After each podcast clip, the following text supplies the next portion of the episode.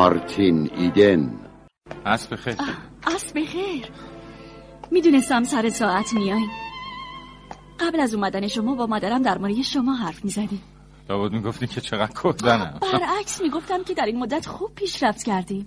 خوشحالم که شاگرد خوبی واسه شما هستم. حتی فکر میکردم با استعدادی که شما دارین میتونین یکی از دانشمندان و ثروتمندان آینده بشین. شوخی میکنین؟ به هیچ وجه. مثلا آقای باتلر شریک پدرمو در نظر بگیرین.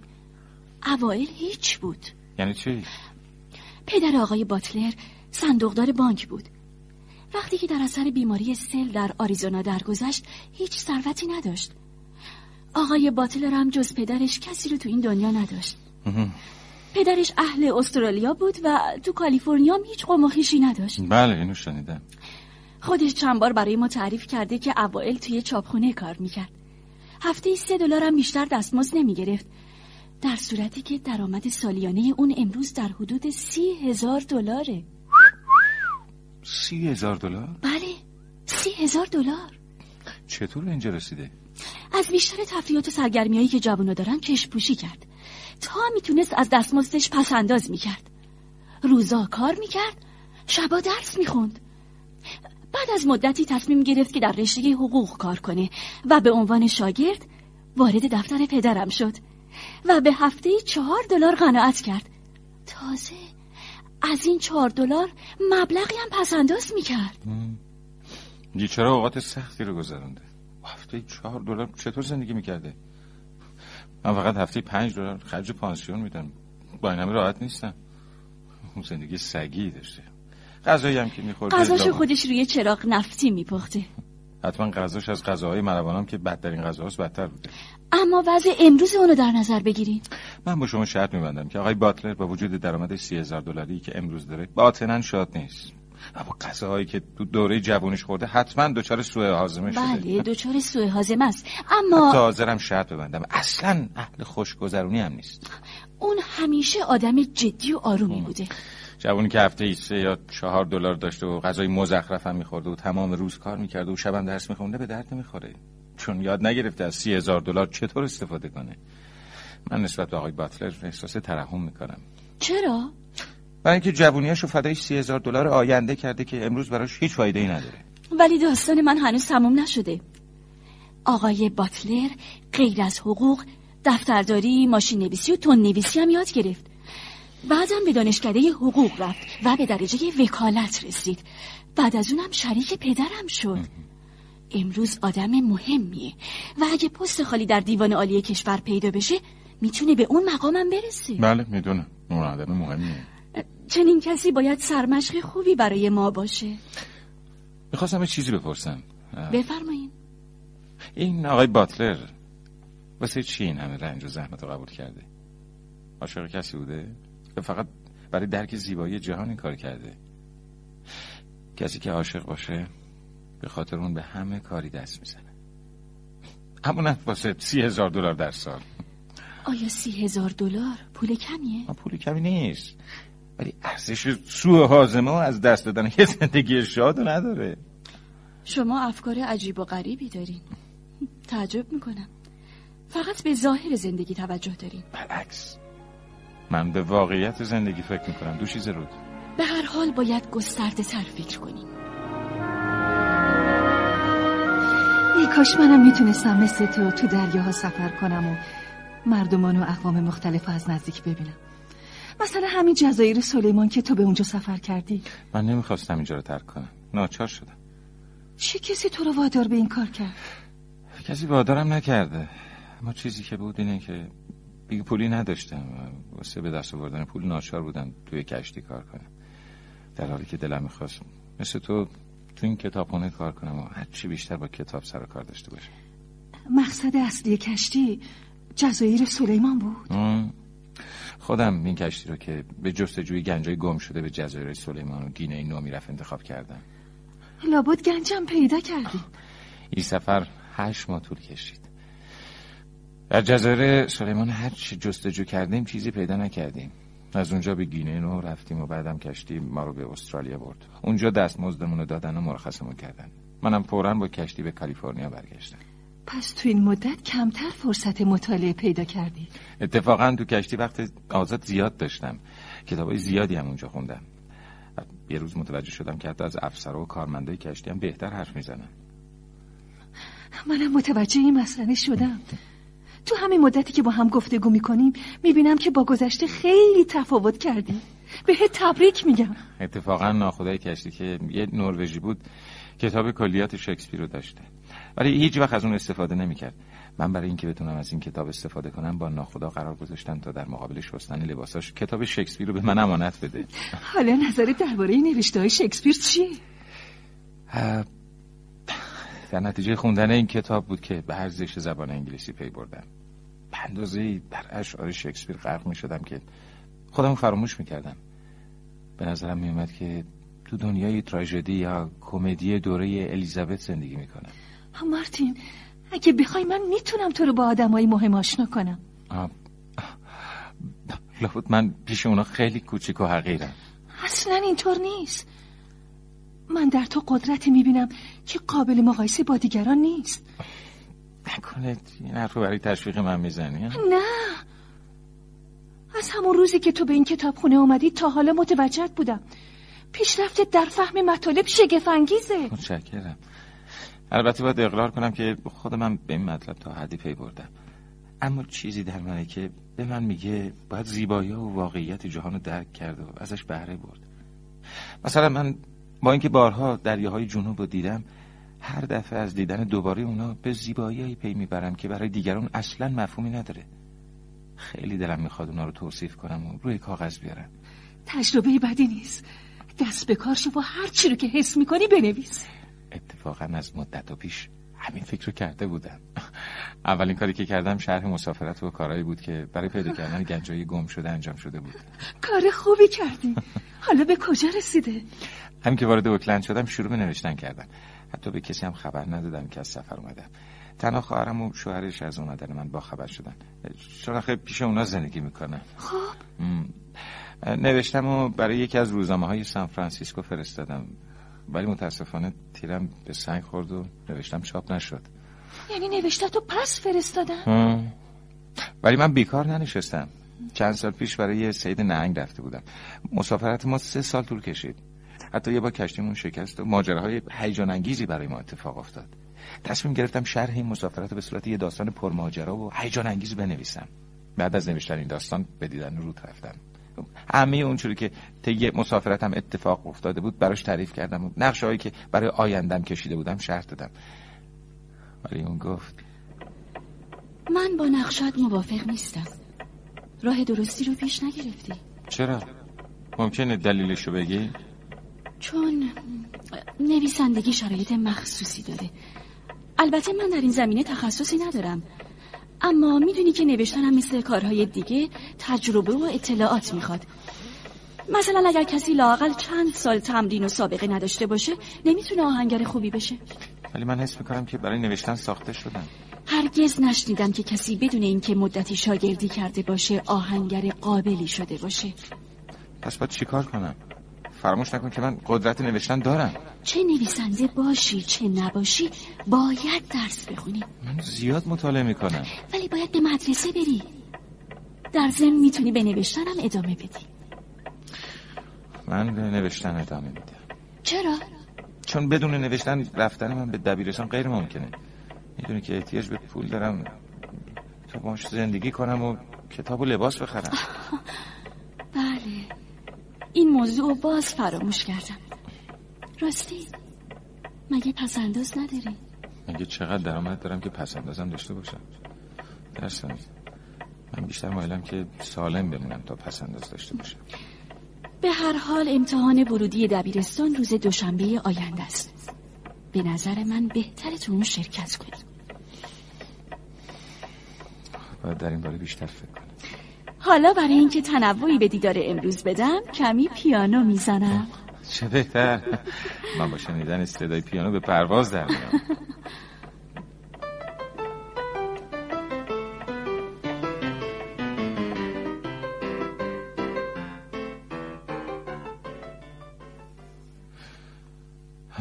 اون شب شامو با روت و خانواده‌اش صرف کردم. صحبتمون بیشتر درباره زندگی دریایی بود.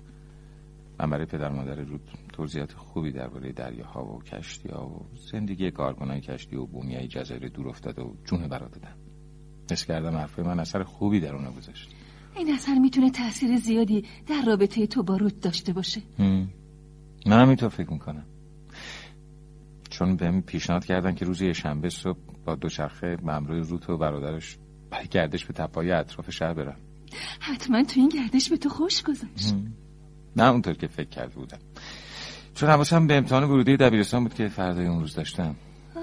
نتیجه امتحان چی شد؟ غیر از دستور زبان تو بقیه درس‌ها رد شدم. جالب این که پروفسور ایلتون بهم گفت دستور زبان شما عالیه اما معلومات شما در دروس دیگه صفره آقا. تو اون لحظه آرزو میکردم کاش تو به جای پروفسور هیلتون اونجا بودی. متشکرم که به من ترفیع مقام دادی. میدونی چرا؟ چون پروفسور هیلتون معلم فیزیک و به من مثل ابزار آزمایشگاه نگاه میکرد. میکاش نگاهی یه به انسان دیگه نبود. بعد که رود فهمید که تو امتحان رد شدم بهم گفت حالا فهمیدی که حق با من بود؟ ولی من بله میدونم میخوای بگی اطلاعاتت از بیشتر کسایی که وارد دبیرستان میشن بیشتره. با این همه از عهده امتحانات بر نیومدی. میدونی برای چی؟ در این باره فکر نکردم. من علتشو میگم. چون اطلاعاتت سطحیه. تو احتیاج به معلمین با تجربه داری. باید به مدرسه شبانه روزی بری. اون وقت روزها آزادی که کار کنی. رفتن به مدرسه به نظرم خیلی بچگانه است. پس حرف منو قبول نداری ها؟ پیشنهادم رو رد میکنی؟ برای اینکه رفتم به مدرسه وقت اضافه میخواد و منم وقتی ندارم. اما لازمه مارتین. شاید فکر کنی که میخوام از خودم تعریف کنم ولی واقعا قصدم این نیست. مگه ندیدی چطور دستور زبان یاد گرفتم؟ حتی چیزای دیگه هم یاد گرفتم که خوابشون نمیدیدم. تازه اول کارو میخوام موفقیت زیادی به دست بیارم. اما باید مقدمات و اطلاعاتی رو به دست بیاری تا موفق بشی. ولی من راه خودم رو پیدا کردم. خب بالاخره. فعلا سخت مشغولم. فقط تو 24 ساعت 5 ساعت میخوابم. بقیه رو یا مقاله مینویسم یا شعر میگم یا به اینجا میام و مطالعه میکنم. تو باید کمیام به فکر سلامتی خودت باشی. حس میکنم که تلاش من واسه رسیدن به هدفی که دارم منو قوی تر میکنه چون زودتر به هدفم میرسم. امیدوارم. دیگه وقتش رسیدی که به اتاقم برگردم و کارای نیمه کارمو تموم کنم. راستی کتابایی که میخواستی حاضرم. نزدیک بود فراموش کنم. من هفته آینده از این شهر میرم. کی برمیگردی؟ معلوم نیست چون خانواده‌ام میخوان توی یه شهر دیگه زندگی کنن. منم ناچارم محل کارم رو عوض کنم. خیلی متاسفم که اینجا دیگه دوست و راهنمای خوبم از دست میدم. تأسف نداره. ممکنه بازم تو آینده همدیگه رو ببینیم. امیدوارم.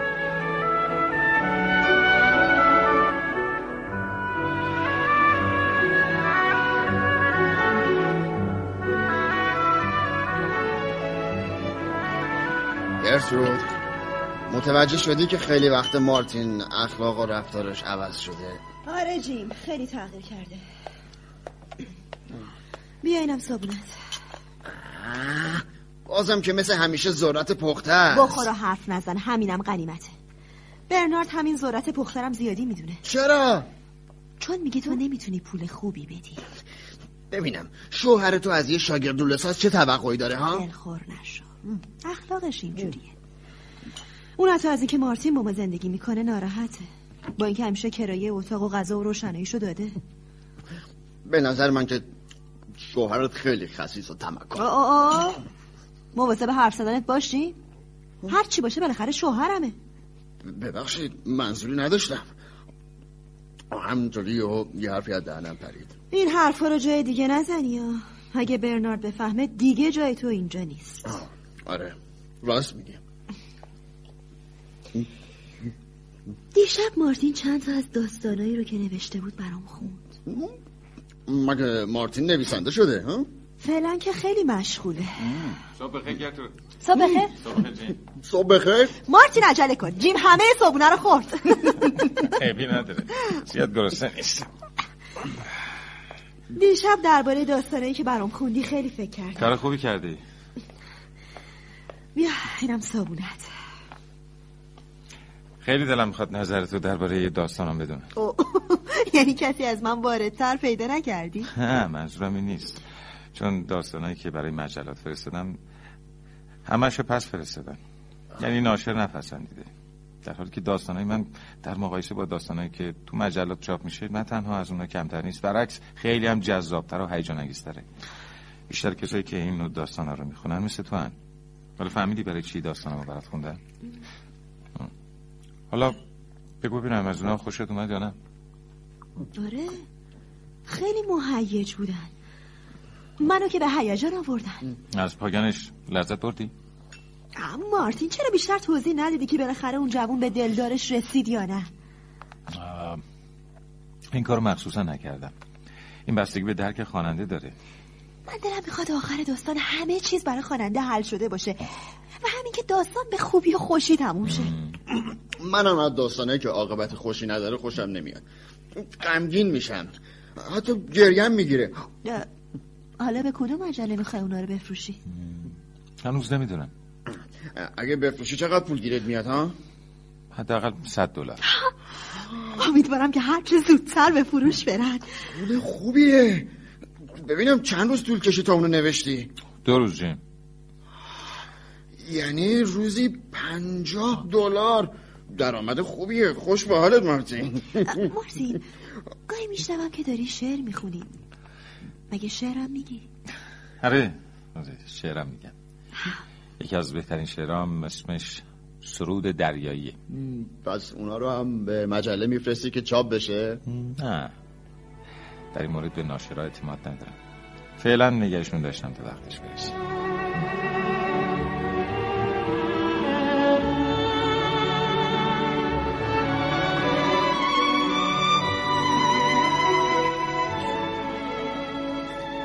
چند هفته است به دیدن من نیومدی؟ اتفاقی افتاده بود؟ نه کار داشتم فرصت نکردم. مگه جایی کار میکنی؟ نه فقط سرگرم خوندن کتابای اسپنسر بودم، خصوص کتاب اصول اولیه. حتی تا اونو تموم نکردم نخوابیدم. تا به حال چندین بار این کتابو خوندم. فهمیدم بخشی از اون جزو درسام بود. به نظرم از این که من نوشته های اسپنسر رو میخونم راضی نیستی؟ من چندان با عقاید اون موافق نیستم. رود جوانی که موهای بلندی داره و عینک زده کیه؟ اون ویلو النیه، یکی از دوستای آرتور و نورما. مثل این که ازش زیاد خوشت نمیاد. خوب حد زدی. چند سال پیش با من همکلاس بود. از اون هیچ خوشم نمیاد چون با افکار من مخالفه. رود با آقای ایدن درباره چی حرف میزنی؟ پدر آقای ایدن درباره کتابای اسپنسر صحبت میکنن. من با عقاید فلسفی اسپنسر موافق نیستم. آقای باتلر نظر شما چیه؟ من حوصله اسپنسر رو ندارم، اصلا کتابای اونو نخوندم. دقیقاً همینطوره. با این همه میتونم کارمو بدون کمک اسپنسر اداره کنم. همینطوره، منم همینطورم. ولی باید ما دارای معلومات عمومی باشیم. ولی کتابای اسپنسر برای متخصصین نوشته شده. من نه متخصصم، نه میخوام متخصص بشم. هر کس تو زندگی باید اون چیزی که لازم داره یاد بگیره. وقتی هم که به متخصص احتیاج داشتم به کتابای اونا مراجعه میکنم. اما مراجعه به کتابا ما رو متخصص نمیکنه. نیازی به تخصص نیست. ما از کار اونا در هر رشته‌ای که باشه در وقت خودش استفاده میکنیم. چطور استفاده میکنی؟ مثلا وقتی به اینجا اومدم دیدم که بخاری پاک کنن مشغول کارن. اونا در این کار تخصص دارن. وقتی کارشون تموم شد شما از نظافت بخاریا لذت میبرین، در حالی که از ساختمان بخاری هیچ اطلاعی ندارین. فکر کنم در این باره اشتباه میکنی. نه اینطور نیست رود. تکیه و اعتماد همه مغزهای بزرگ دنیا و متفکرین به متخصصینه. این اسپنسر بود که این فکر رو به وجود آورد. اون از کشفیات هزاران کاشف و متخصص استفاده کرد، در صورتی که اگه خودش میخواست اونا رو به تنهایی عمل و آزمایش بکنه هزاران سال طول میکشید. آقای ایدن حق با شماست. چون شما میدونید چی میخواید اما روت نمیدونه. اون حتی نمیدونه که دنبال چی میگرده. من متوجه شدم که مقصود شما فرهنگ عمومیه و به دست آوردن اون از هر راهی ممکنه. ولی بهتره در این باره بیشتر توضیح بدی. مثلا اگر زبان فرانسه یا آلمانی یا اسپرانتو بخونی نتیجه یکی. تو میتونی یونانی یا لاتین هم یاد بگیری، هرچند که مورد استفاده قرار نگیره، ولی همه اینا مربوط به فرهنگه. خود تو چرا چند سال پیش زبان ساکسونی خوندی هان؟ در حالی که یقین دارم حالا بیشتر از چند کلمه از اون رو یادت نمونده. شما فرهنگ رو وسیله میدونی، در صورتی که فرهنگ هدف نهاییه. به نظر من آنچه که آقای ایدن میخواد این نیست. از کجا میدونی؟ مارتین شما چی میخواد؟ چرا سکوت کردی؟ بله تو چی میخوای؟ جواب تو موضوع روشن میکنه. بله البته من به فرهنگ احتیاج دارم. من عاشق زیباییم، در نتیجه با داشتن فرهنگ بهتر میتونم از زیبایی استفاده کنم. حالا متوجه شدی که حرف من درست بود؟ روت تو هم میدونی که مارتین در جستجوی زندگیه نه فرهنگ. اتفاقا درباره اون فرهنگ مترادف با زندگی. ما امروز خودمون رو صاحب فرهنگ میدونیم، ولی اگر پدران ما پشتیبان ما نباشند، بهترین کاری که به شما میدن مدیریت مدرسه یا تدریس موسیقی در یک مدرسه شبانه زمین. بفرمایید ببینیم شما چه کاره میشین. وضع منم بهتر از تو نیست. شاید بتونم روزی $1.50 به دست بیارم. شاید؟ بله، چون ممکنه پس از یک هفته به علت ناتوانی در کار از کار برکنار شم. بله، نباید وقت خودتون رو صرف یاد گرفتن زبان لاتین و امثال هم کنید. لاتین برتر از فرهنگی، به منزله ابزار کاره. مارتین ببینم شما میخواید لاتین یاد بگیرید؟ دلم میخواد یاد بگیرم ولی وقتم کمه. حالا دیدی که مارتین به دنبال فرهنگ نیست و فقط میخواد کاری کنه که به جایی برسه. تو مخصوصا موضوع صحبت رو میپیچونی تا اینکه چیزی از اون به دست بیاری. اینطور نیست. کسانی که لاتین میدونن داروفروشان، وکلای دادگستری و استادان لاتین هستن. اما درباره اسپنسر مارتین کشف خوبی کرده. کاملا حق با اونه، چون مطمئنم که همین اسپنسر او رو به جایی میرسونه، در حالی که من و شما رو به جایی نرسونه. اشتباه میکنی. نه، چون که تو دیر یا زود ازدواج میکنی. من هم جز پیروی از وکلای دادگستری یا نماینده های تجارتخانه ها کاری ندارم که انجام بدم، در حالی که مارتین راه خودش رو پیدا کرده. ببین تا حالا چه پیشرفتایی کرده. من که از دیدن اون از خودم خجالت میکشم. معلومات اون درباره دنیا، زندگی، مقام بشر و همه چیز از تو و من و آرتور و نورمان بیشتره، در حالی که ما زبان فرانسه و لاتین میدونیم و اون نمیدونه.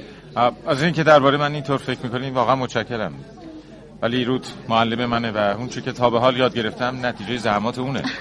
آقای ایدن، ولی اگه شما بخواین لاتین یاد بگیرید احترامی براتون قائل نمیشه، چون بیهوده وقت خودتون رو تلف کردید. بچه بهتره این گفتگوها رو دیگه تمومش کنید. بله این حرفا رو بدنم میشه. بله وقت برای این جر و بحث ها زیاده. منم موافقم که آتش بس اعلام کنید. به نظر من اختلاف بین رود و اولنی پایان ناپذیره، ولی بهتره فعلا با پیشنهاد آقای مورس موافقت کنید. موافقم. آتش بس را میپذیرم. پس به مناسبت پایان یافتن جنگ بهتره که جشن بگیریم. روت هم برای ما پیانو بزنیم. خیلی عالیه. روت شروع کن.